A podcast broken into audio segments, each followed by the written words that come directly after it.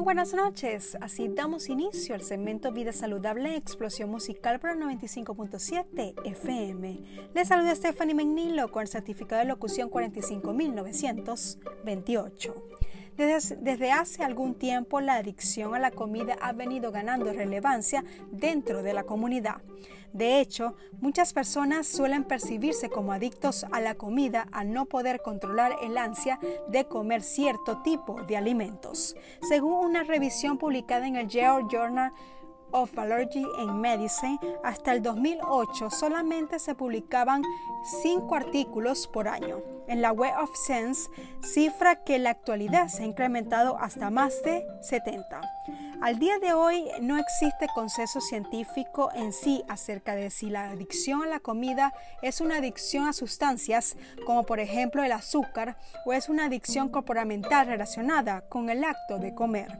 Algunos científicos defienden que este trastorno tiene más similitudes psicológicas y fisiológicas con las adicciones a sustancias.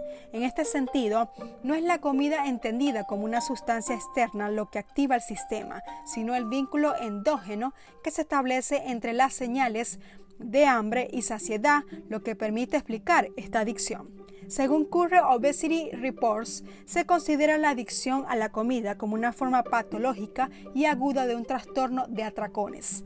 Tanto en el atracón como en la adicción por la comida están presentes los déficits en el sistema, tanto como las dificultades en la regulación de las emociones e impulsividad. Además del atracón, la adicción a la comida se relaciona con otros trastornos de la conducta alimentaria como la bulimia, la anorexia y el síndrome de comer nocturno.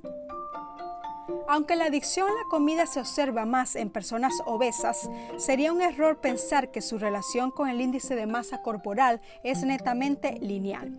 Ello quiere decir que no siempre un mayor peso se va a relacionar con mayores criterios de adicción a la comida. Así me despido, sigan con la mejor programación de Explosión Musical por la 95.7 FM.